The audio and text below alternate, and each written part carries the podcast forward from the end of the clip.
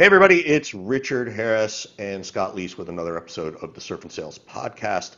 Super excited today um, as we have a really, really smart guy, probably smarter than Scott and I combined, because um, he knows how to take care of a fish tank more than anything else, uh, for those who aren't listening. Uh, but it is, uh, it is David Weiss, uh, who is the Enterprise Sales Director at Outreach at the moment. Is that right, David? Yep, that that's the official title. We can. That is the that. official title. He's also part of Sales Rebellion. He's also got a podcast with his wife called Psych and Sales, which Scott and I are now we have to like go to legal battles and all kinds of fun stuff. You know, lawyers um, are involved. so, but we're David. Thanks so much for joining us, man. We really appreciate you giving us the time. Yeah, Richard Scott, thanks for having me on, man. Really excited for the conversation. Yeah.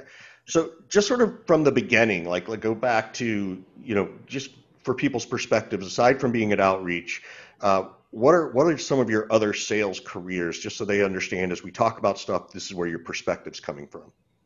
Yeah, absolutely. So I've spent the last uh, about 14 years in sales, um, and if we're going to go really far back, I think I've been in sales for 30 plus years, my my entire life. My parents said from I was arguing and negotiating with them from the very beginning.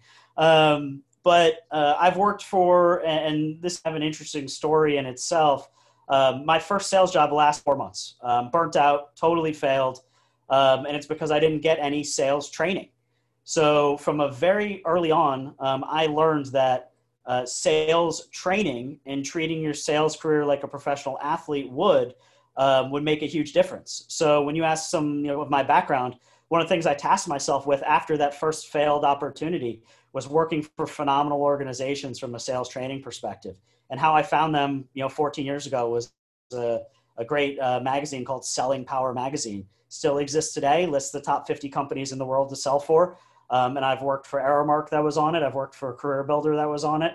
Um, and then I've also worked for uh, ADP uh, that was on it. Um, so, you know, for me, I've tried to task myself by working for organizations with phenomenal sales training because um, I felt like foundationally that would set you know me apart uh, in my career. what does that What does that look like inside those organizations for for those of us who've never stepped foot into a uh, anything other than a couple hundred person startup before? What are the What do those training programs look like inside of there, and, and what could somebody like me who is working with startups all the time, what could I steal from them and input into you know my startup gigs, or what could what could early stage VPs uh, institute to to mirror some of those good big training programs that you've seen? And, and Scott, you're an expert at this. I mean, you you're, you're a playbook guy. You've helped countless startups. I mean, you wrote Addicted to the Process. So uh, uh, everything that you preach and do, it's that refined to the nth degree and done over 50 to 100 years. so it, it's it, it's it's that thought where there there isn't um, a we don't know or we haven't or let's build this or uh, let's refine this. It is this is how it is. This is how it always has been. This is what we do. And so it's very much teaching people exactly what to say, what to wear, how to talk. Um, you know, there there is no off the script or off the cuff or uh, outside the box. Like you, you are in a box. Yeah, you, um, you're prepared for all possible scenarios and know yes. exactly what you're supposed to do next, right? At, at all times, it is, it is it is the opposite of a startup. It is here. There is no outside. It is you are going to do exactly the way we tell you to do in the way we tell you to do it, uh, and don't buck the system and don't rebel because we've trained countless people and invested countless millions to building this. So we want you to do it our way. I think what I heard him say, Richard, is that I have to live for another 50 years. yeah, I, I, don't, I don't think Scott would have survived very long. I don't know that I would have either. So uh, that, that's interesting. When did you know you liked sales, though? Like you, you know, even as a kid, were you the competitive kid? Were you always sort of, you know, you, know, we always ask people, were you selling candy at school against the rules? Um, when did you know you like know you liked sales?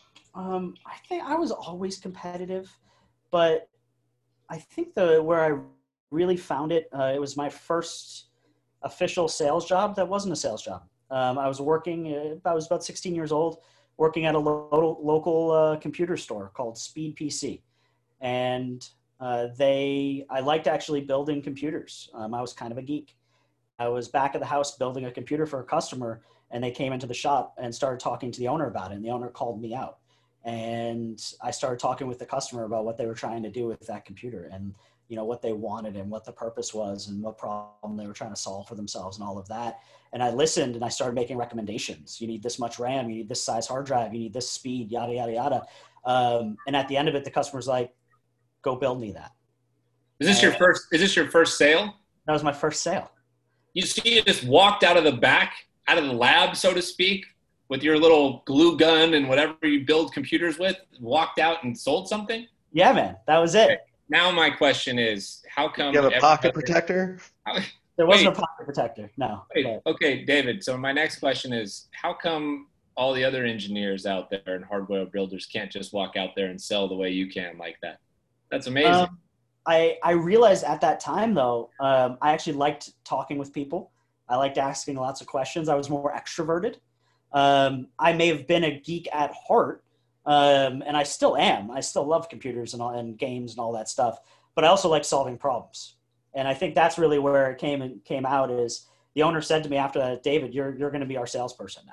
And so I now was at the front of the house. Anybody who walked in, I would just try and solve their problem, um, and and that, and then I'd go build it, and then I'd come back, and it just that that was kind of it, man. I, I don't know why others can't do it, but I like talking with people and solving problems. So that's just me.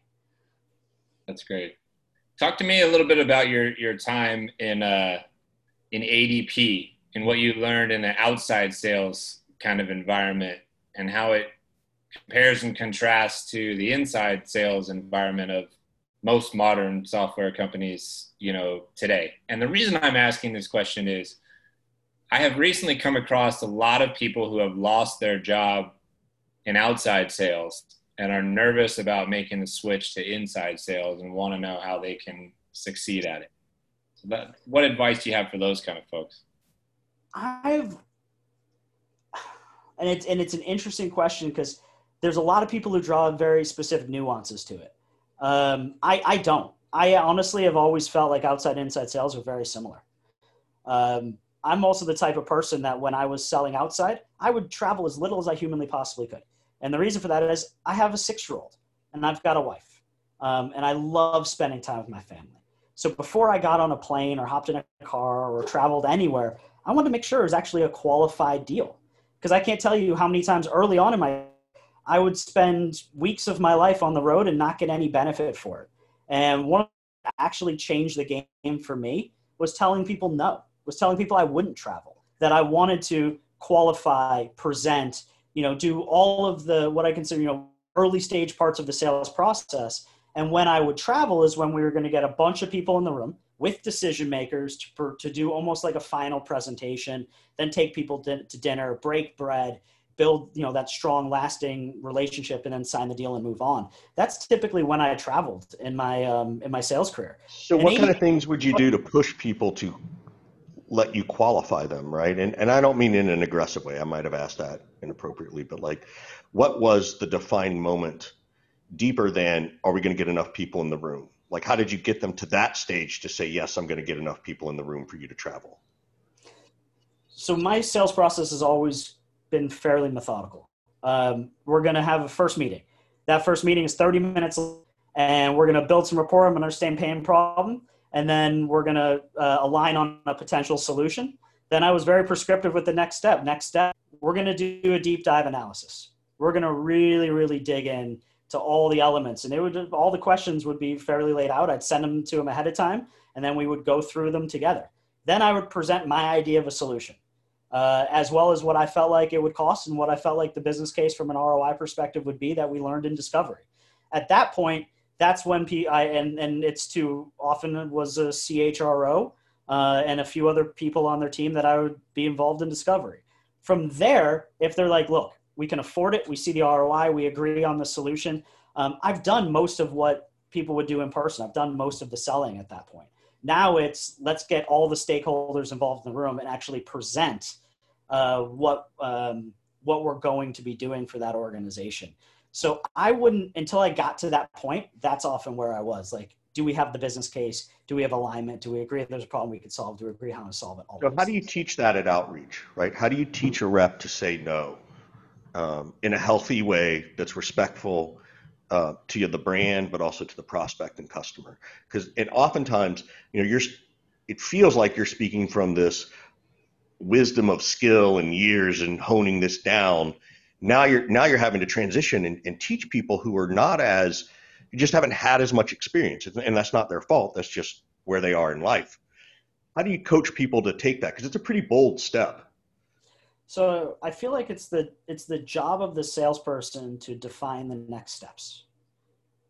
Um, we as sellers know the the buyer journey for our solution better than the buyer does. And the buyer knows how to buy other solutions, but they haven't likely bought our solution in the past. So you speak from this position of here's what we see as the next, next best action, and here's when we do these things and this is what we've seen the most successful. And, and i've actually have a slide that i'll pull up at the end of meetings and say here's the journey that we're on together. And we just had our first meeting. Here's what the next meeting looks like. Here's who's involved. Here's the, what we're going to talk about. And at the end of that meeting it's very prescriptive and then you then you know you can even layer on this is normally when we come on site and have this conversation so you kind of just you know you prepare them with the journey that you're going to be going on together and you come at it through a, a lens of we've done this before and this is what success looks like. Do you have reps who don't get on board? And it doesn't have to be at outreach, so let's make sure we're not talking about outreach. How do you I mean, you can talk about them, but you know, I don't want Manny to get upset with you. Um, how did you coach people in that regards, right? And I know some of that may have come from your ADP days, but how do you coach those reps who think they're smarter than everybody else? You know, I've I allow people to to run and manage their lives the way they want to. Um, when I lead people, I'm going to talk about what I've done. But if for some reason they are better in person and, and this is more natural for them, I, I want reps to be able to play jazz, especially once we get into the enterprise segment. There are some people who are really, really good in person and they can over the phone they're not as good. They don't build relationships. They don't connect as well. Um, and so i recommend people to sell the way play to their strengths do what they're good at. Um, but if i then start noticing feedback from them where oh i can't get these things done or i took another plane flight and i'm away from my family and it didn't go anywhere. You know if i start hearing those types of things from people that i've i've led in the past then it's like well how, about you try it this way? This will give you more time with your family. This will give you a better thing. This is what i've learned. So I, I, try and let people do it their way and see if it's successful and see if they can get all their work done. And if they start you know struggling in certain areas then i'm going to layer on hey how about you try it this way? And, and, for the most part a lot of people will come around to it but there's some folks that are just really better other places and i don't want to you know put them in a box david talk talk to us a little bit about um, this passion project and podcasts that you work on with your your wife, psych and, and sales. It's particularly interesting to me since I have a psychology background. So, how did you get started in that, and and um, what is your goal, and where where are you taking it? So that was um, very start of COVID. Uh, we were just hanging out one uh, Sunday night, drinking a bottle of wine, having a conversation, uh, and we, we, were talking about how her and I were going to structure um, from home. I've always worked for the last eight years. My wife has two offices. She's always been office bound. My son has always been in uh, daycare or school. So we started looking at how is she going to get her job done through video therapy? How are we going to, you know, manage my day, her day with our son home? And we started talking about how we were going to structure things and like aligning calendars to make sure uh, when I was working, she wasn't, and vice versa and here's when we were going to both help our son and all of that. And so we started talking about that. And we were like, man, this is really good. I was like, I bet, I bet parents all over the world are having this exact conversation right now. Let's record it. And we did. And we got some interesting feedback. And so we're like, all right, well, maybe people are struggling with other stuff.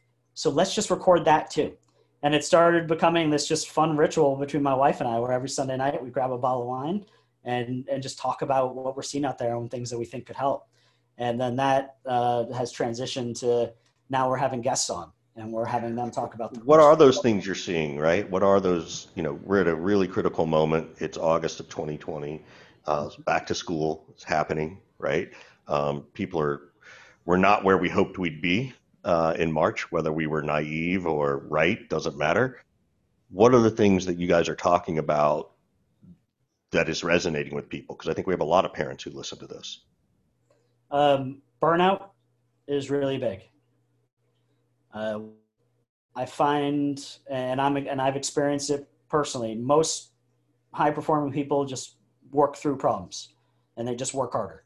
Um, and what I feel like a lot of people are struggling with right now is that it's very hard to outwork this problem. Uh, because a lot of you, you, don't have you've got your you've got your spouse home. There's the things you used to do to decompress aren't happening as much, and then those personal rewards that you have as salespeople of you know winning deals and things along those lines are getting pushed out. So you're not getting the gratification that you used to, and then you also have lots of external pressures that are bombarding without as many you know releases. So we're you know burnout has has been a big one. Um, uh, depression, of course, uh, laying gratification and and being able to work through and uh, elongated sales cycles, fear of potentially losing your job and, and organizations maybe not having your back. Um, those are all kind of like big topics that we're we're talking a lot of people on. So this, you know, this speaks to me. I've, I've written about it, about, you know, I made depression my superpower. Uh, been dealing with it long before I was in sales. Um, what did, what are a couple of things you can give people who are listening who may or may not want to admit they've got these challenges or uh, maybe they have, but they don't know what to do? Like what's, what's the recommendation um, aside from just the yeah topic? so some big ones um, you are not your number so many people tie their success to their sales goals and you're not your number. Um, you're so much more than that. And so that that's one. Another one is looking at um, and confronting some of these things. So it, it's like physically almost like writing down if you're having a thought it's fighting that thought in the sense that i'm going to write down what does that thought say that's good about me? So if i'm stressed out that um, i'm not making commissions because i think well the good thing that says about me is I care about my family. I care about my well being. Um, I want to be successful. Maybe what are some of the that that says, oh, I'm I'm fearful of my job. Okay, well, if you lose your job, will you get another one? Yes. Will you get another sale? Are other people going through this? Uh, am I alone? Have I had the right conversations with my boss? So it's it's kind of like reframing that narrative to both understanding the pros and cons that that you have around it. Um, knowing that there's that? a lot of people going through it. Go ahead, please. What about the organizational level, right? Um, you've seen it at a lot of organizations, big, small. Um, I know I know Manny, and he's very big on health, mental health, life. Right? He's he's he's a leader in that space, in my opinion what are some recommendations? Maybe you're the sales leader like you, and your company doesn't operate that way, but you want to operate that way. What are some advice for the company leaders who might be listening? You have a lot of open and honest communication with your salespeople. Tell them where it really stand, where where the organization is. The some of the biggest reasons why people get depressed or have fears because they don't have certainty. So give them certainty, whether it's good or bad. I they the the known is better than so let them know about the health of the organization. Let them know about the health of the team. Um, talk to them about how they're feeling uh, let them know that you see them as more than their number that you understand that this is a struggle for everyone. So have those communicate have that those conversations with them. Let them know that you know your job is likely not in jeopardy if you're going through all so help redefine what good looks like for them. Maybe good used to be closing a deal a week or a deal a month. Now maybe good is keeping your um, customers engaged and moving things along the sales process, even though it's taking longer, or setting new meetings um, or more education sessions. Like help redefine good. Uh, I, doing those different types of things are, are, going to have a, a, a, big impact. Like Manny sends out weekly communications every Friday of, of how our organization is doing. My boss uh, sends out communications empathizing with working parents and letting them know that if you need to spend time with your kids, because uh, you're working from home and they're homeschooling and you need to take a couple hours a day to do that and then get back to work later and you need to be offline that's okay like it's just you know being very transparent and, and caring about the individual and having conversations about what they're going through but you we were talking beforehand about um, the book that you wrote so i got excited because i was like oh that's like the prequel to my book even so so talk a little bit about that. Tell everybody what the book is and and why you wrote it and and who it's for. So it's called Your Definitive Sales Career Guide. Uh, it is for people thinking about a career in sales. There's so many books on like sales process and you know how to sell.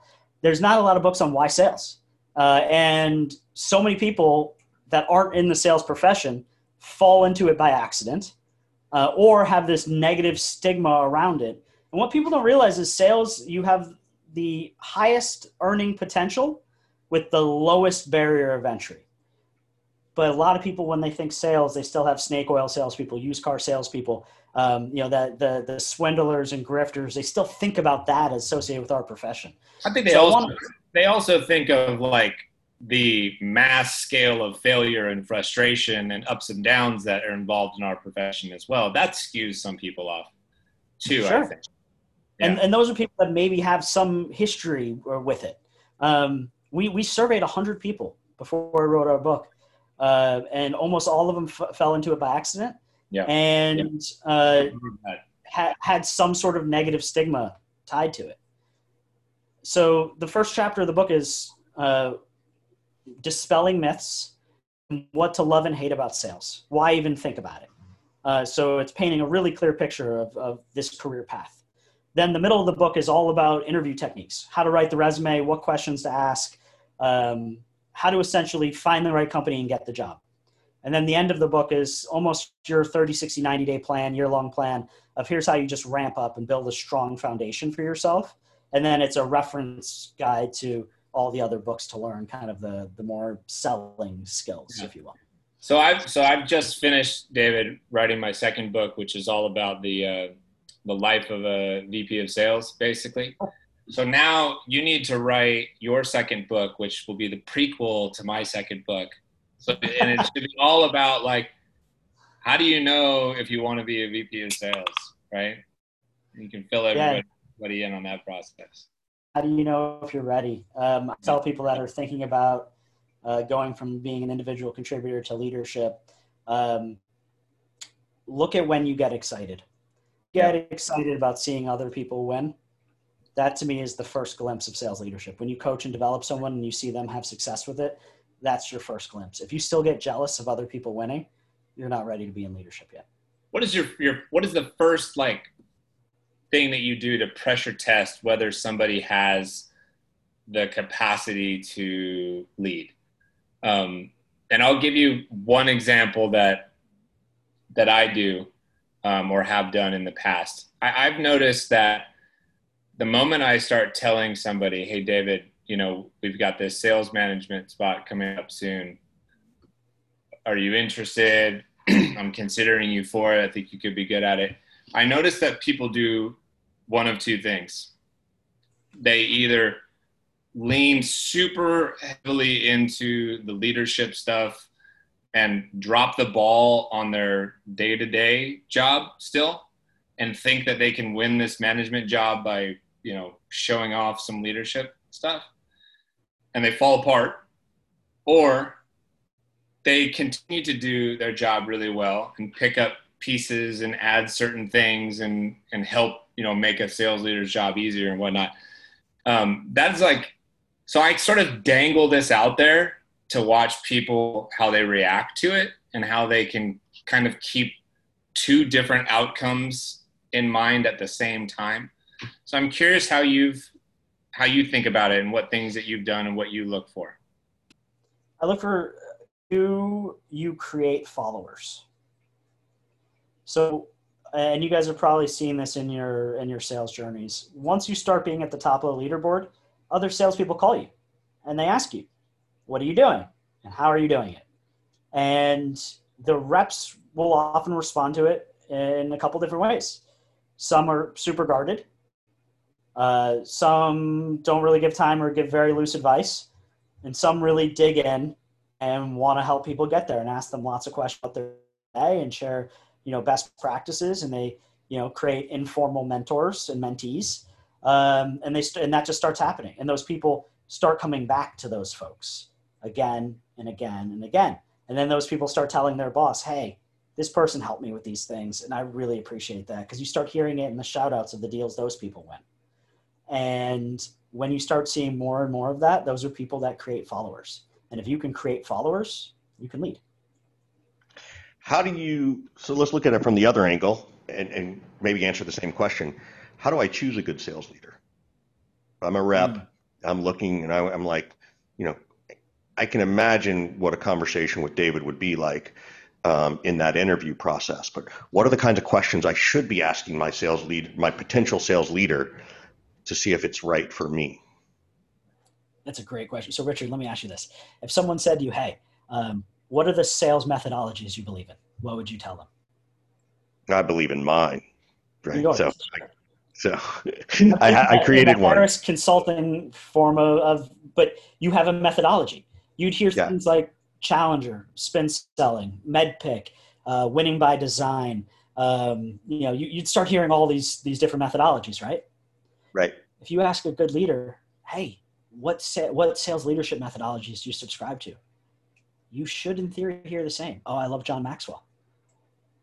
I mean, there's um, uh, leadership and sales are equal paths. People that have chosen to be good leaders have it, they just haven't woken up good leaders. They've studied it. They've studied leadership. They've worked hard at it um, they tell stories about what it's like to work for them. Uh, so to me, uh, that's how I would determine a good leader is have they dedicated themselves just like a good salesperson dedicates themselves to sales, have they dedicated themselves to being a good leader? And I try and figure that out the same way I would if someone's a good salesperson. What's their process? What do they do? How do they work with their reps? So what what happens again? So if I'm the rep and and manager doesn't know that, right? Like I've nobody ever told me here are the sales leadership books to read, right? Here are the, you know, it, and again, I lived in a small world, startup world type place. What would I do? Do I run for the hills? Do I, what do I ask maybe people on his, on the team, maybe when it gets to that stage of like, hey, you're going to interview with a couple of our AEs to see what they're like. What kind of things do you ask those people?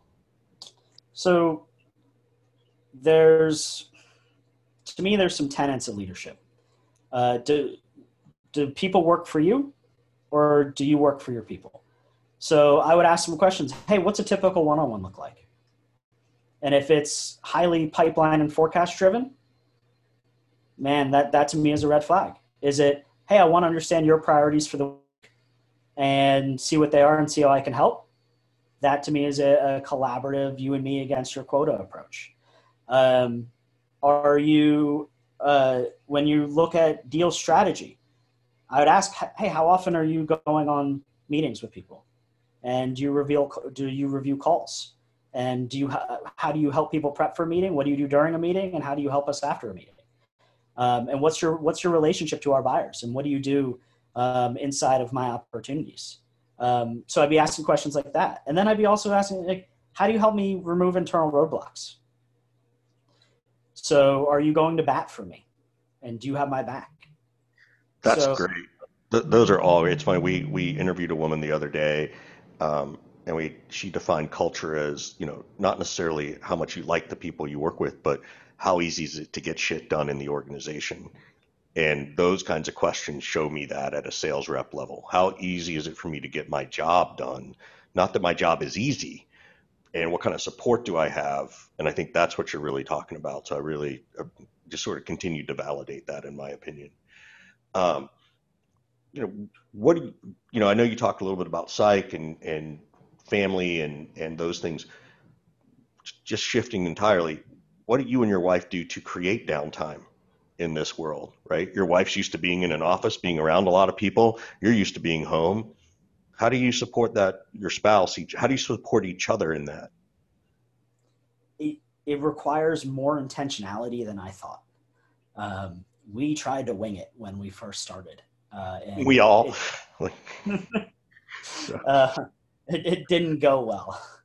Um, so with intentionality, and it's funny. Um, both my wife and I were were, were A type, hard charging uh, type folks, and we both need to look at each other on the weekends and say, uh, "Put your phone away, close your laptop.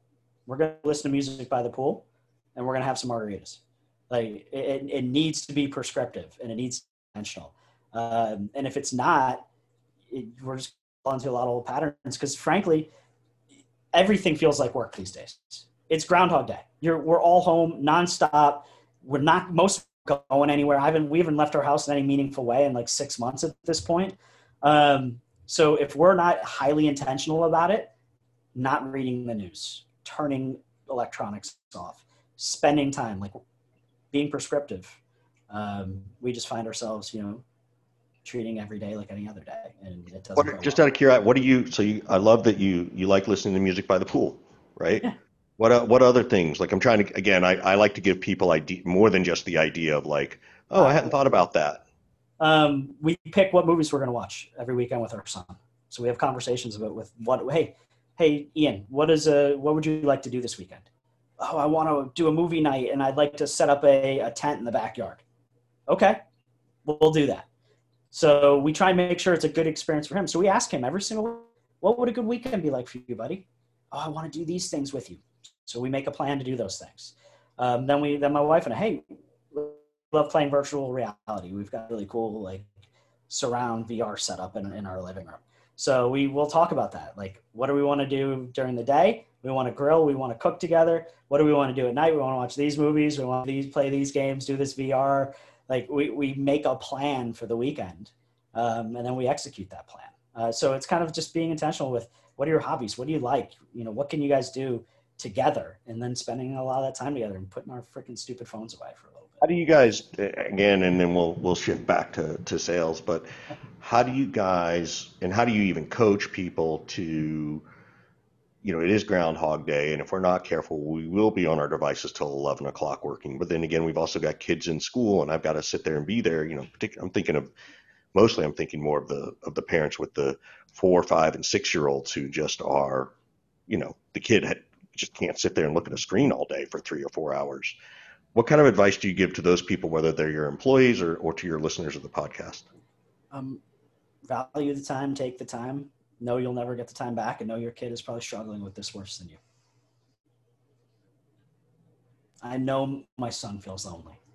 He's an only child. He's used to going to school, having daycare, and playing with, you know, 20, 30 something kids a day. He, he hasn't seen or played with another kid in six months. If I think this is hard on me, it is so much harder on him. So I try and be really intentional about that. Like, son, let's something together. Let's play together. If he wants to play on his phone, let's find Roblox. There's games called like Roblox and Zooba. He loves both of those. So we'll we can download them on our phones and on our, we will play them together. All right, son, let's go for a walk. Let's walk the dog together. Okay, that fun, dad. Like let's play blocks or, or build Legos. Like I try and find activities that he's trying to do and then say, hey, how can I let's do that together. And then I try and immerse myself in his world, not try and get him to conform to mine. Yeah you got to it's it's very there's a sales metaphor in there about like meeting them where they're at right? You got to meet your your kids where they're at do what they want to do not what you want to do which is very similar to meeting the buyer where they're at rather than where you want them to be already or or, or what have you right? So what is what has been the uh, most challenging part of being on this outreach rocket ship. Everybody just assumes that it's, you know, a beautiful thing and so fun and nothing ever goes wrong. And, uh, you know, what an amazing place to be. I want to know some of the warts of being on a rocket ship like this. So what, what first, what can you tell people about that about it that's hard? Um, first, it is an amazing place to be. Uh, it is a great product with. Awesome. There's the episode yeah. title: "The Warts of Working at Outreach." Um, I'm sure we're not going to sure do that, man. over real well. Yeah. Every, every yeah. place has flaws, man. But no, sometimes uh, some organizations' flaws get glossed over more than others, and it doesn't even have to be outreach specific. I want to know what is the hard part about being at a rocket ship, right? Yeah, I'll I'll keep it I'll keep it a little broad so there's multiple applicability. Um, for me, one of the hardest things is being new. I didn't freaking realize how hard it was to be new. I've spent the last six plus years at a Fortune 250 in sales leadership. Um, I thought I'd just be able to jump into outreach and rocket. Um, that wasn't the case. I had to learn all new products, all new talk tracks, um, build my brand from scratch. No one gave a shit about what I did in the past. Um, so that to me was really tough. I forgot how hard it is to be new at an organization. Um, and I can promise I'm not going anywhere anytime soon unless they fire me because I don't want to be new again. It sucks. Um, the the other um, piece of being on a rocket ship, or really I'd say any startup, and this was a, a big lesson for me. Again, coming from 10 plus years in the Fortune 500 and 250 at ADP, is they don't have everything figured out. Uh, talk tracks do change, uh, positioning changes, competition is constantly evolving. Outreach kind of created a space right along with SalesLoft. And so, and there's a few other companies that, you know, are trying to do what we do, but we're the players constantly iterating um, how we go to market. And so that is tough. We are flying a plane while, with, while we build the engines. Um, and that's difficult for people that are maybe used to all things all things being figured out for them. Uh, so that that's been one of the harder parts. That's that's a really good point about the uh, processes changing, pitch changing, and, and things like like that. Right, speaks to what you said before at the beginning of the show, where you talk to some particular company who's been around a hundred years, right, and they've got this thing dialed in completely, right? Yeah, not like that not like that. Even at a uh, even at a rocket ship that's nope. taken off. So that that's been tough for me uh, because I'm used to here's exactly what you do, how you do it, why you do it, go do it. This is more like, uh, what do you think we should do? it's like, oh, let's let's talk about that. yeah. Well, this has been this has been fun, David. What can we do to uh, to help you and and support you? Um, hey, if, if people are looking for help with mental health and sales, um, Scott, you're going to be on, you know, my podcast here in, in a couple weeks. I'm super excited to have you on, man. Uh, Richard, you're, you're of course welcome. Uh, love to get your perspective as well. Um, but you know, if you're looking for people that need help with mental health and sales, uh, I think my wife and I have this really unique thing where she has her PhD in psychology and that's what she does every day. And I know one or two things about sales. So, you know, helping people both with mental health and sales process if someone's looking for that type of coaching, I, would love to be able to support them. Um, if you have people in college, high schools that you happen to know that are you know debating our profession, love to see if sales is right for them. Love to share the book. I, I we sell it for nine dollars and ninety nine cents. We ain't trying to get rich on this book. We're trying to get it in as many people's hands as we possibly can. Where can um, they, where can they find your podcast and your book? Is the book on Amazon? Yep, books on Amazon, uh, podcast is on Apple uh, and Anchor. Um, so anybody looking for those things, uh, you know, just want to help them. And look, I coach a lot of salespeople for free. So if folks are just looking for general advice or have some questions, I, Scott, I know you do this, but you know, I'm I'm here to support the sales community. So if you just want to pick somebody's another perspective, find me on LinkedIn, David Weiss at Outreach. Um, hit me up. I, if you want to build a relationship with me, I will respond to you within 24 hours. If you try and sell me something, I will not respond to you. So please just can be a nice human and just be like, hey, I listened to you. I'd love to have a conversation. I'll give you so much time. Uh, it's no problem. I, I just want to help people. That's great. Thanks so much, David. We appreciate you spending some time with us, and uh, hopefully everybody gets a chance to check out your podcast and, and your and your book. And uh, I'm excited to get on the show in a in a couple weeks. So we'll talk again soon. Yes, sir. Scott, Richard, thanks for having me on. I appreciate you guys. Yeah. No worries. We actually got to give a quick shout out to Lead 411. We forgot to do that. Beginning of the show, one of our uh, sponsors who, if you're looking for intent data and direct dial phone numbers, please check out Lead 411. Thanks, everybody.